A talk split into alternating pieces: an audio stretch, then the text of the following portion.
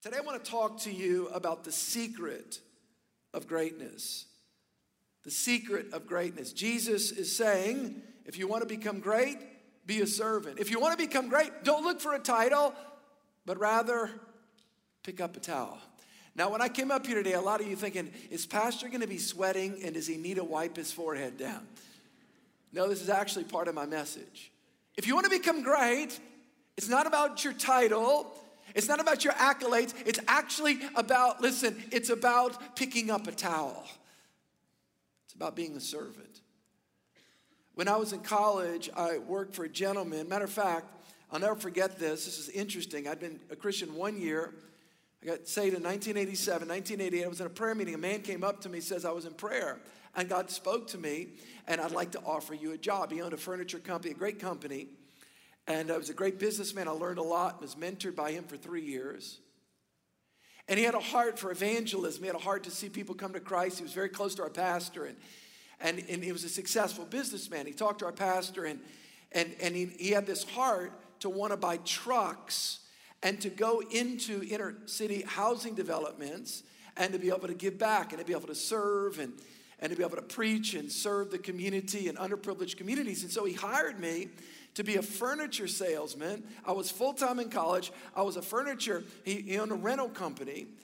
Uh, furniture rental, but also to help develop this evangelistic ministry where we would go into housing developments and we would give back.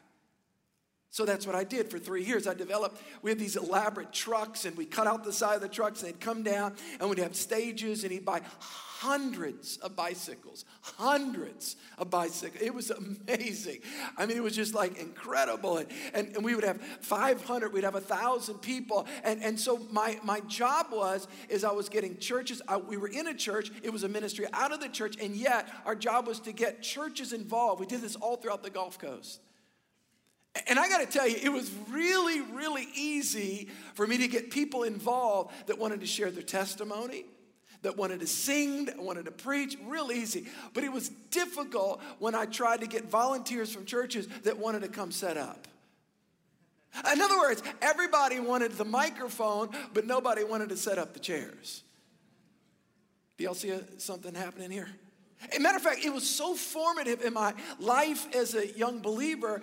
And so I ended up a lot of the times I would be setting everything up. And again, we would get these people connected in churches. We started bus ministries. As a matter of fact, Pastor Doug Armand, one of his first jobs for a church was a bus ministry out of the Melpomene housing development. It was one of the first places that we reached. Matter of fact, right behind our St. Charles campus that's going to be opening next year. How many are excited about our St. Charles campus? It's amazing. So I would set up all these chairs, I would do all this stuff, and then I would be the one actually preaching as well and sharing my testimony and, and giving the gospel message. God did something in my heart during those three years. And what he showed me was the importance, real ministry. Real ministry is not the platform, real ministry is setting up the chairs. Real ministry is picking up the towel. A real ministry is serving people. I don't care if you're in the corporate world, wherever it is that you are, God has called you first to be a servant. Pastor, is it wrong to desire to become great? Not according to Jesus, as long as your motive is to be a servant. Everybody say servant. Today I want to talk to you about the secret of greatness. The secret of greatness according to Jesus. I love what Mother Teresa said. She said it so well to gain your life, you must first lose it. To be strong, you must admit weakness. To get, you must give. To be exalted, you must first be humble. Here it is the last shall be first, and whoever wishes to become great must be a servant of all. Today, we're not talking about titles. Today, we're talking about towels.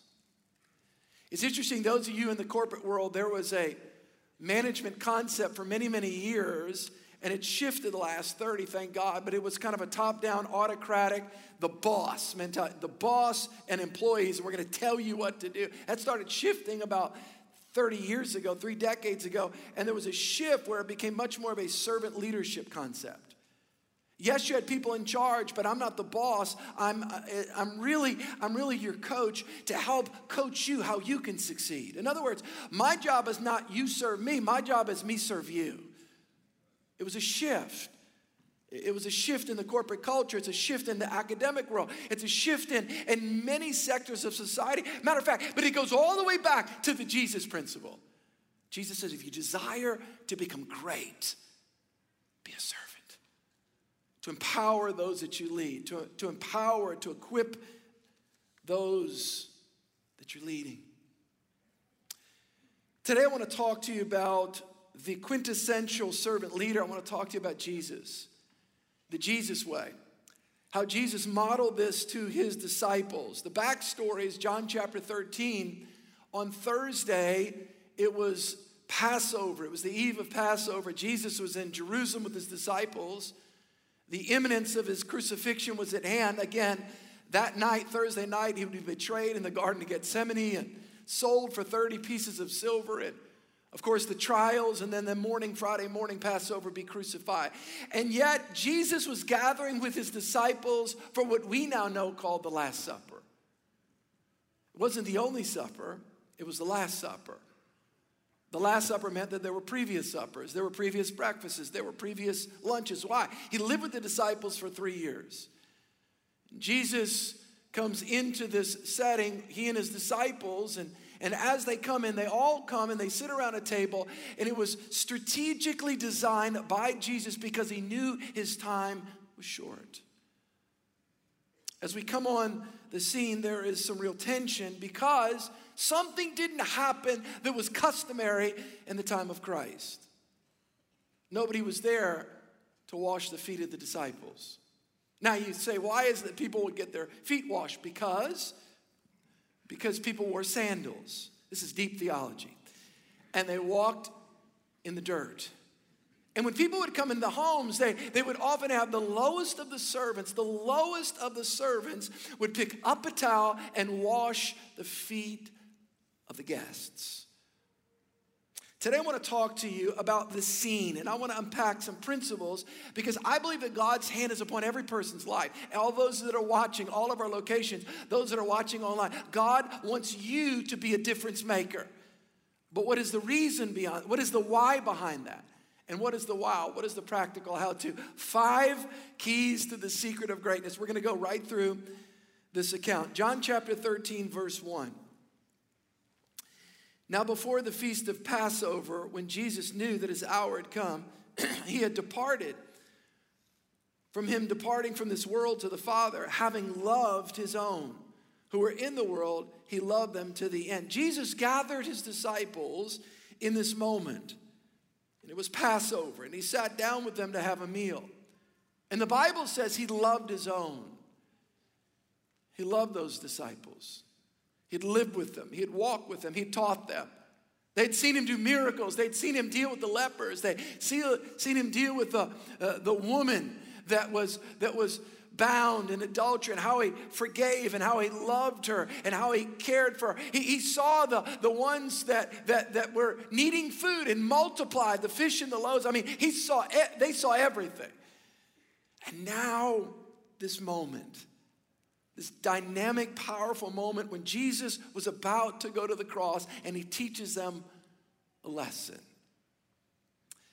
The Bible says he loved his own. There, there are different words. I, I, I read my Bible's in English, some that are watching in different places, some are in Spanish, but the, the Bible is written, the original language, Hebrew in the Old Testament, and the New Testament is written in Greek.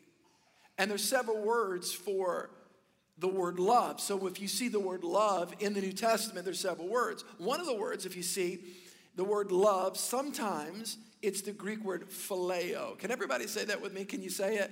Phileo. The word phileo actually means this. It means it means brotherly love. It's an emotional love. Matter of fact, there is a city in the United States, a very famous city, that is named after that Greek word. Does anybody know the name of the city? One, two, three. Philadelphia, the city of brotherly love. That is a pervasive thought around the city unless you go to a football game. Because they're not Christians, the fans. Okay, I'm joking, but those of you that know, they're very rowdy, they're, they're rowdy fans. The old football, I don't know how many of y'all know this, but the old football stadium in Philadelphia had a jail inside of it. How many you know they need to memorize the word, phileo. I think the new one, they don't have it anymore. Maybe they get more Christian. But anyway, so sometimes when you see the word love in the New Testament, you'll see it's the word phileo, but there's other times. There's other times when you see the word love, it's translated agape. And the word agape is not, it's not brotherly love, but it's unconditional love. It's unselfish love. Hey, by the way, it's not the way the world loves. I'll love you, watch this, if. It's I love you in spite of your behavior. Wow. It's actually the God kind of love. The Bible says Jesus, here it is, agaped his disciples. He loved them. And he was teaching them and imparting into them, oh, he knew what was about to happen, and they had to carry this spirit. It's not about titles, but it's about a towel. I love what Paul says in Philippians chapter 2, verse 4 let each of you look out not for your own interests, but also for the interests of others. We are called to serve others with a pure motive, the motive of love. Difference makers understand motive. And their motive is a motive of love. Love, agape love, it doesn't stay neutral.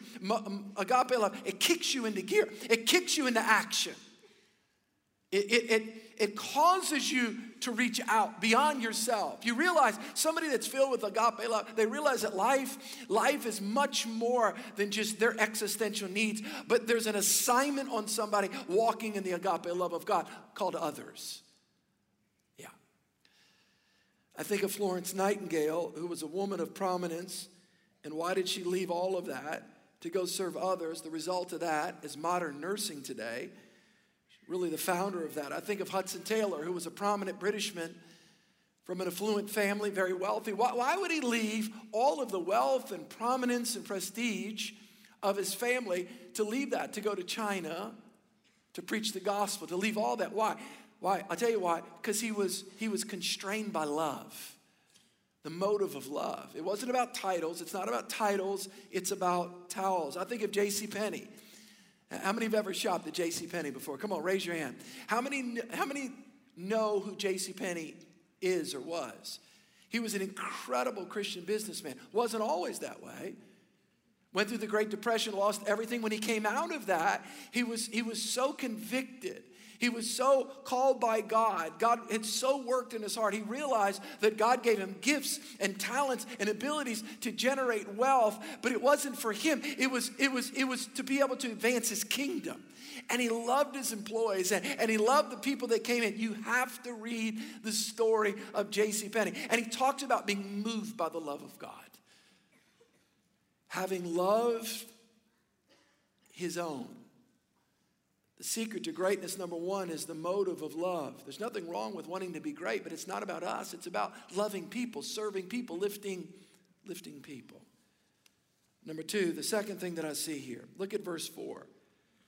Jesus rose from supper and he laid aside his garments and he took a towel and he girded himself. I, have never seen this until this week. It's interesting. I've read this, I preached on this. But he rose from supper and he laid aside his garments you know, when you go into the kitchen, I'm not a cook, but when you go into the kitchen, some of you that are, you, you often put something over your garment that, that is, that is tailor made for what you're about to do. It's called an apron. Uh, matter of fact, somebody got me something years ago when I was going to barbecue. I'm not a great barbecuer. I don't know if that's a word, but they did get me the boss of the sauce. Y'all remember that? Yeah, right. So, so you, you put that on because you're getting ready to step into an activity, and you watch this, you dress for the occasion. Servants had particular clothes in the time of Christ. Jesus took off his garment that would bespeak of him being a teacher and a rabbi, and he put on the servant's garment. Everybody's looking, go, okay, wait a minute. What's getting ready to happen here? Time out, t- time out, Jesus. Wait a minute. The Passover is coming. What are you doing? What are you doing? What are you doing? Jesus got up from the table in this momentous night and he stepped aside and he moved towards he moved towards a bowl with water and a towel. All the disciples, I'm sure there was a lot of discussion in that moment when they began to look at one another. No, no, no, go get him. Somebody grab him. Get him back at the table. Wait, time out. Wait, wait, wait. Peter, that was, you're supposed to do something.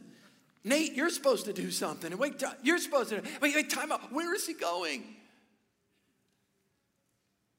Jesus was not into titles, but he was about to pick up a towel. The model of security, people, people that are secure in themselves actually can give themselves away. It's the insecure that can't give themselves away. It's the insecure because if I do this, people may think less of me. If I do this, but somebody said this one time. I heard a preacher say this How do you know if you're really a servant? It's how you act when you're treated like one. And here is Jesus. He's walking over and he's picking up a towel. He, he kneels down and he picks up a towel. And he starts putting water on the towel. And, and, all the people are going, What is he doing? What is he doing? Why is he doing that? The secure, the secure are into towels. The insecure are into titles. Pastor, is it wrong to have a title? No, nothing wrong to have a title, but don't let your identity be in your title. Let your identity be in the towel. In a towel. Only insecure people can't serve others. I love what Norman Cousins says. He says, People are never more insecure than when they become obsessed with their fears at the expense of their dreams. When you're insecure, what are people going to think about me if I do this? I mean, I mean, I want to be pristine. I want to be no. I want to see being preeminent. Uh, but but what if I do this? I'm kind of stepping down. Yeah, but the way the kingdom is, if you step down, then God lifts you up. The way the kingdom is, if you give, then you receive. The way of the, it's counterintuitive. It's counterintuitive. Yeah. I want to be exalted. Well, then you got to humble yourself. Yeah. Servant leadership. You ever wonder why somebody, and I say this very pastorally in respect, you ever wonder why somebody's extremely self centered? Often it's because there's such deep wounds in their heart. By the way, when you come to Christ, all of us have bobos, isn't that right? Our hearts are messed up. We've got emotionally, our minds, and all this. But the goal is as you become a Christian, you're transformed in your heart, but then there's an outworking in your mind and your will and your emotions. And, and, and you ought to, that's the principle of growing in Christ. We, we ought to grow into a place of security, into a place of wholeness. Now, we're not perfect until you get to heaven. But, but there is a process. You go from faith to faith, glory to glory, strength to strength. And here's the point you ought to come to a place where you're, you're not where you used to be, you're not where you want to be, because the more whole you get, you actually can give more of yourself away. Does this make sense? That's the purpose. The purpose of being healed is not to say, I'm healed. The purpose of being healed is to find a place of security where you can pick up a towel. Where you can pick up a towel. People that are self centered are broken internally, they're not whole. Yeah. The model of security. Number three, the mandate of initiative. Look at verse 5. After that, he poured water into the basin and began to wash the disciples' feet and to wipe them with the towel with which he was girded. Look at that. The mandate of initiative. Jesus met practical needs. Sometimes we have to remember there's the spiritual, but there's also the practical. I'll pray for you, brother. Thank you, but I also need you to help me with my car. Uh, did that make sense? Hey, brother, I'm going to pray for you. And listen, we need prayer. We all need prayer, and I need prayer. But, but there's the spiritual, and then there's the practical. And by the way, sometimes the practical is very spiritual. So Jesus didn't just say to the people, hey, I'm going to pray for you. He actually went and did something about it. Now, what's interesting about this is, is that we don't know. The Bible does not tell us why the servant didn't wash the feet. There was no advanced sidewalk, sidewalk systems. There was, there, was, there was no Tammany trace for our Little Creek campus. There was no, the, uh, you know, there was no elaborate, you know, uh, you know, black-topped surfaces that people no no no it's it's people wearing sand matter of fact if you go to israel today you'll see some of the shepherds in the judean mountains they're bedouins they still wear sandals it's like my gosh it's the time of christ and, it, and it's not because it's like it's a play. It's, it's, it's not Dolly World, okay? This is like real stuff. It's not Branson. It's like really shepherds out there wearing, wearing sandals and their feet get dirty. Pastor, why is it important that, that people's feet were washed for meals in the time of Christ? Why is that? I'll tell you why. You guys ever see the tables? They have tables and they were low and they didn't use chairs often. And what you would do is you'd lean back, and guess what you would do? You would see the feet of those across from you. How many you know it can turn your stomach if you see dirty feet? I mean, feet are a big deal when it comes to your appetite. Matter of fact, I have a friend, when I was in high school, he had a 17 shoe. Like, it was massive. So we'd go out to eat, and it was like we always try to avoid sitting close to him. Because it was like you sat close to him, it's like he had a consistent water ski on his foot. And he's like, you know, just, you know. So, so the point is, the point is, look, if you sat close to him, his foot would somehow get in the way and you get aggravated. In the same way, the reason why they would wash the feet of the people when they came in is so that when they would lean back and eat, you wouldn't look at a dirty foot. Jesus met practical needs. The mandate of initiative. Somebody's got to take the towel. Somebody had to do the practical. And he goes over there and he kneels down. And they're like, no, not him. And he takes the towel and he starts washing the feet of the disciples. He's doing the job of the lowest of servants, the Son of God. Wow. Greatness is not about titles, it's about towels. The Bible is so clear here when he begins to wash the feet of the disciples. There was, I'm sure, an interesting response from the disciples. We're about to see Peter's. I, I think about the different people in my life that I've seen, I've been inspired by, and that are truly humble. Pastor Tommy Barnett, he's preached here a number of times. I love him. He's 85, I think 86 now, and I was with him last year. And the founder, he and his son, the Los Angeles Dream Center, they'll pray for you, but they're also, they, they do practical things as well. If you ever have an opportunity, I preached out there about three months ago. It's incredible. They have 900 people living in a hospital that they bought, and, and, and people and getting off drugs and addiction and, and, and, and caring for people. How many I believe it's the will of God for churches to do something on a practical level? And that's why that's why we do what we do, and that's why we're going to do a whole lot more of what we do. The mandate of initiative. What is God? Listen, even as I'm speaking right now, who are you thinking about in your family, in your church, in your workplace? That God is tapping you on the shoulder saying, I want you to handle that. Verse 6 Then he came to Simon Peter, and Peter said to him, Lord, are you washing my feet? And Jesus answered, said to him, What I am doing you do not understand now, but you will after this. You will after this. Peter said, Uh uh, you are never going to wash my feet. Always leave it to Peter to say the wrong thing at the wrong time. Somebody said, I relate to John. I relate to Peter. Number four, the moment of risk. There is a moment every time you step out begin to serve people that the, reci- the recipient of your service, they may not be, well, they may not be willing to receive it. And, you've got to make a decision that are you serving people for the response or are you serving people based upon what God's called you to do? But if you gauge your service based upon people's responses, guess what? Serving often will be short lived because not everybody responds appropriately when you pick up the towel and start serving. Well, Pastor, I, you know, you preach one of those big serving messages. I signed up for the dream team. I was a greeter, and it's amazing. My first Sunday, I was a little anxious. I got there a little bit early.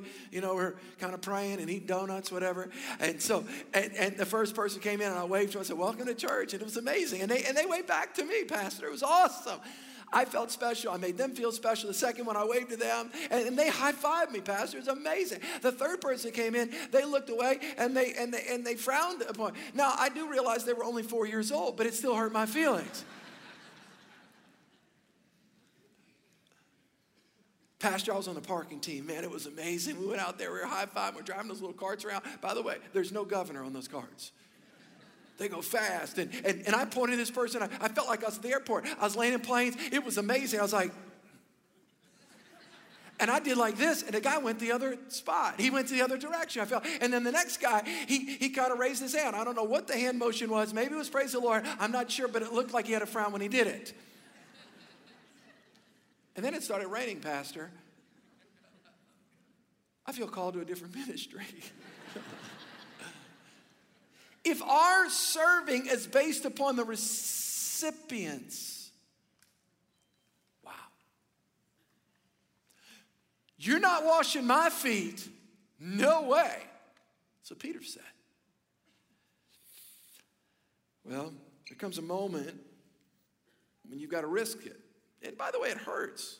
It hurts. You ever like prepared something and want to give a gift or you take showing up at somebody's house or doing something, care for people, and not only do they not appreciate it, but they kind of like reject it?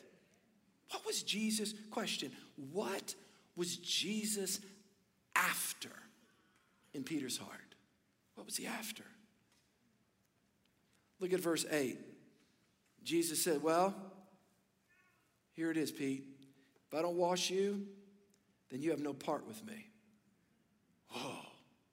In other words, if you don't let me wash your feet, in other words, if you don't receive from me, then you don't have a part. You don't have a part. Wow. Peter, quick learner. Lord, not my feet only, but how about my hands and my head? Let me put it in the wash bowl. put it on there, just like at a hairdresser place. Just put it on there. I will give it to him. He said a lot, and he said things quick. What was Jesus after? Let me do what I call theologically conjecturing. Here's what I think he was after. You know what he was after? He was after the pride in Peter's heart. And let me tell you why. Look right here. Let me tell you why. Because if you give and you've not received, then when you give, you'll do it in pride. See, if you've received, if you're walking down the street, somebody gives you $20, like, well, okay, that was cool. And then somebody asks you for $20 a minute later, it's easy to give something away if you just received it. See, what happens is when we give in life, we think, well, you know, those people, you know, and after all, I'm doing this. No, no, no. Receiving actually humbles you and it positions you, Peter, to actually, to actually give to people and not take credit for it.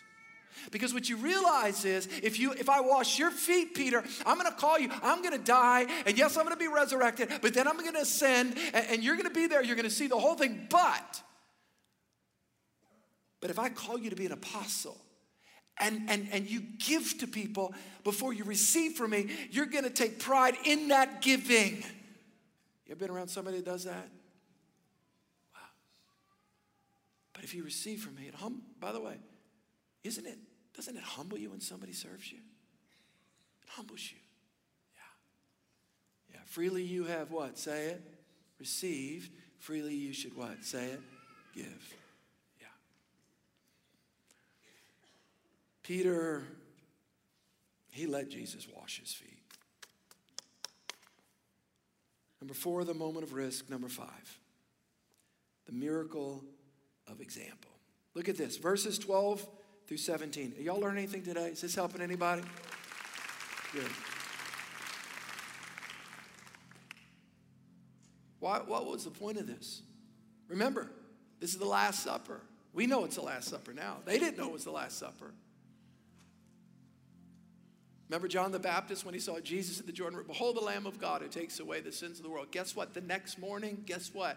Jesus was going to practically be the Lamb of God and be crucified on Passover. They didn't know that. I mean, they kind of, but not really. They thought it was going to happen. They knew it was going to come, but really, what was this about? Jesus knew his time was short, and he had to get this message deep in their hearts. Was going away.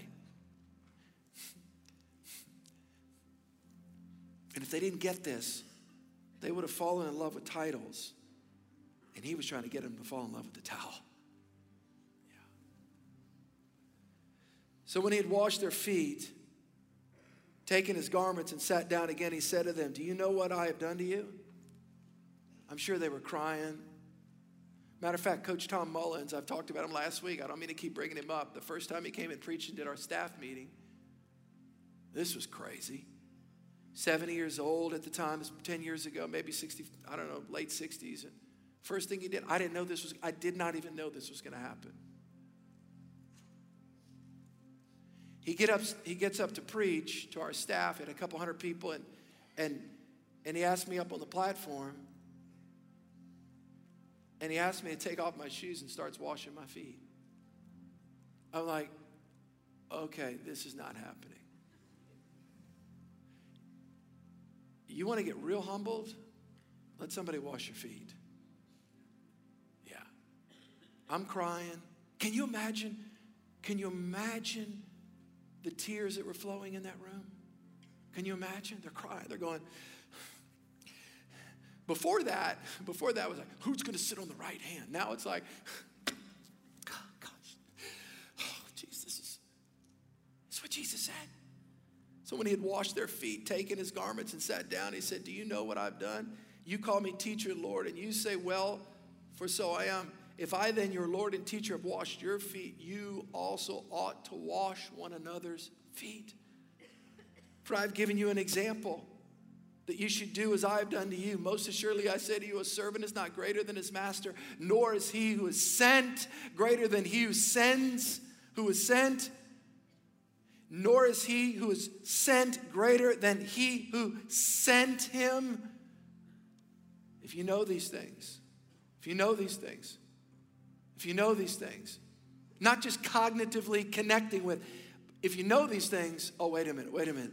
Blessed are you if you do these things. It's not just biblical knowledge, but it's biblical application. The miracle of example.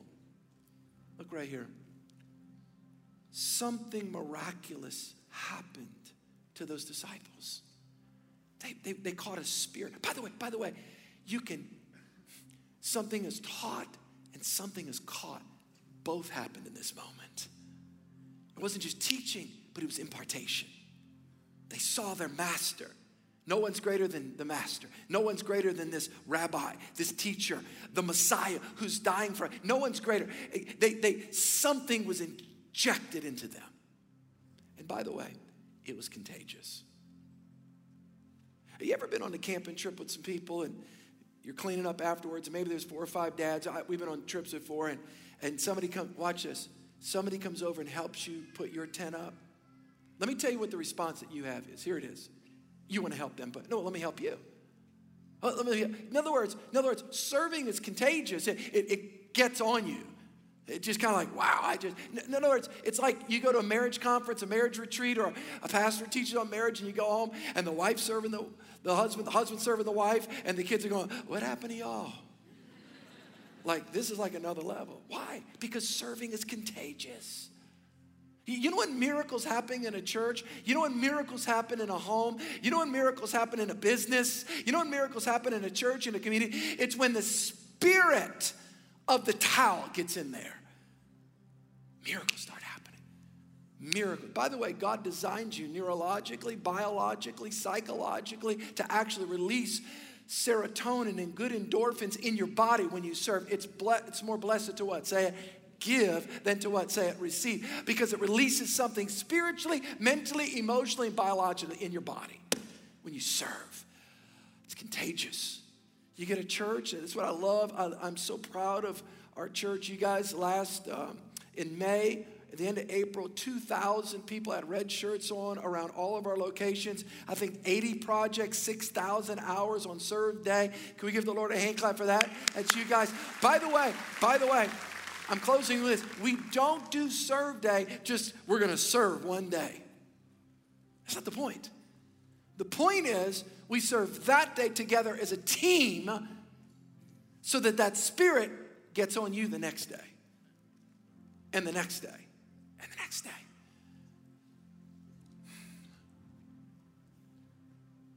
about to go away, guys, he says. Blessed are you, not just hearing, but doing. When, a, when, a, when an individual, when a couple, when a family, when a church, when a nation, when a business picks up the, picks up the towel, blessed are you if you do it. Jesus is not into titles. It's not about a title. Nothing wrong with the title, but your identity can't be in a title. It's got to be in a towel. Yeah. Matter of fact, I'm going to ask everybody to bow their heads right now. Just sense the Holy Spirit. Every one of our locations, it's going to take literally, I've got one minute left. If you do not know Christ, if you're not sure about your relationship with Jesus, you're not sure if you die today, you're ready to stand before God. I want to pray with you. I can't save you. Church of the King can't save you. I tell you, can. His name is Jesus. He loves you. He's not mad at you. He died for you. He laid down his life for you. He was buried and he rose again on the third day for you to forgive you, to cleanse you, to make you new. Those that are joining online as well, in just a moment, you're going to have opportunity to let your host know what Christ has done in your heart. If you say, Pastor, pray for me, I need Jesus. I need the blood of Christ to wash me, to cleanse me, and to make me new. If that's you, the kind of thing, I'm going to ask for a show of hands. Pastor, pray for me. I need Christ. One, two, three. Quickly hold your hand up high so I can say, God bless you, sir. God bless you. God bless you, ma'am. God bless you as well, right there, sir. God bless you. Anybody else? Pastor, God bless you, son, right there. Anybody else? God bless you and you and you as well. Yeah, God bless you, my friend. God loves you. He cares about you. Anybody else? Pastor, pray for me. I need Christ. I'm not sure. God bless you up top, right there. Yeah, it's awesome. God bless you, sir. Church, let's pray with those that are trusting Christ. Can we do that right now? At every one of our locations, those that are joining us online as well. well let's pray together as a church with those that are trusting Jesus. Most important prayer I ever pray. Right here. Say, Dear Jesus, come on, everyone. Dear Jesus, I come to you today, a sinner in need of a Savior. Say, Jesus, I repent of my sin. I let go of my past and I turn to you. I turn to the cross. Say, Jesus, wash with your blood. Give me a new heart, a new life, a new reason to live. I want you to say this say, Jesus, I take my life and I put in your hands. Let me pray. Father, I thank you for the sealing work of the Holy Spirit and the word of the living God taking root deep in the hearts of your people. Man, what a powerful message. And hey, if you're out there right now and you just made the decision to give your life to Christ for the very first time, we want to say congratulations. This is the best moment of your life. You are loved. You are known by our Father in heaven, and we are so excited for you. And if I could share two pieces of advice from my own personal experience and things I've seen other people walk through, every new believer needs two things they need the right resources and they need the right people. We need the right resources, a good reading plan, a journal to, to keep a log of things God's spoken to us. You need the right resources to help you as you walk out this journey. You also need the right people, people to hold you accountable, to encourage you, to walk alongside you, arm in arm, as you follow Jesus together. And we, as your church family, would love to provide you with both of those things. There's a link on the screen or in the chat room. If you click that, let us know you made that decision today, and we will be so honored to follow up with you. Yes, we are celebrating with you right now. We are so excited for you. You are a new creation. And let me just encourage you keep showing up, keep coming back, lean into all that God has for you, lean into the family that God has for you, because I believe that He's going to do some amazing things in your life. Come on, that is so good, Gabby, and it's so true. And we really are just so excited and overjoyed to have you in church with us. To everyone out there, we just want to say thank you again for joining us and make sure you are here next week as we have church again together, same time, same place. Have a great See you week. next week.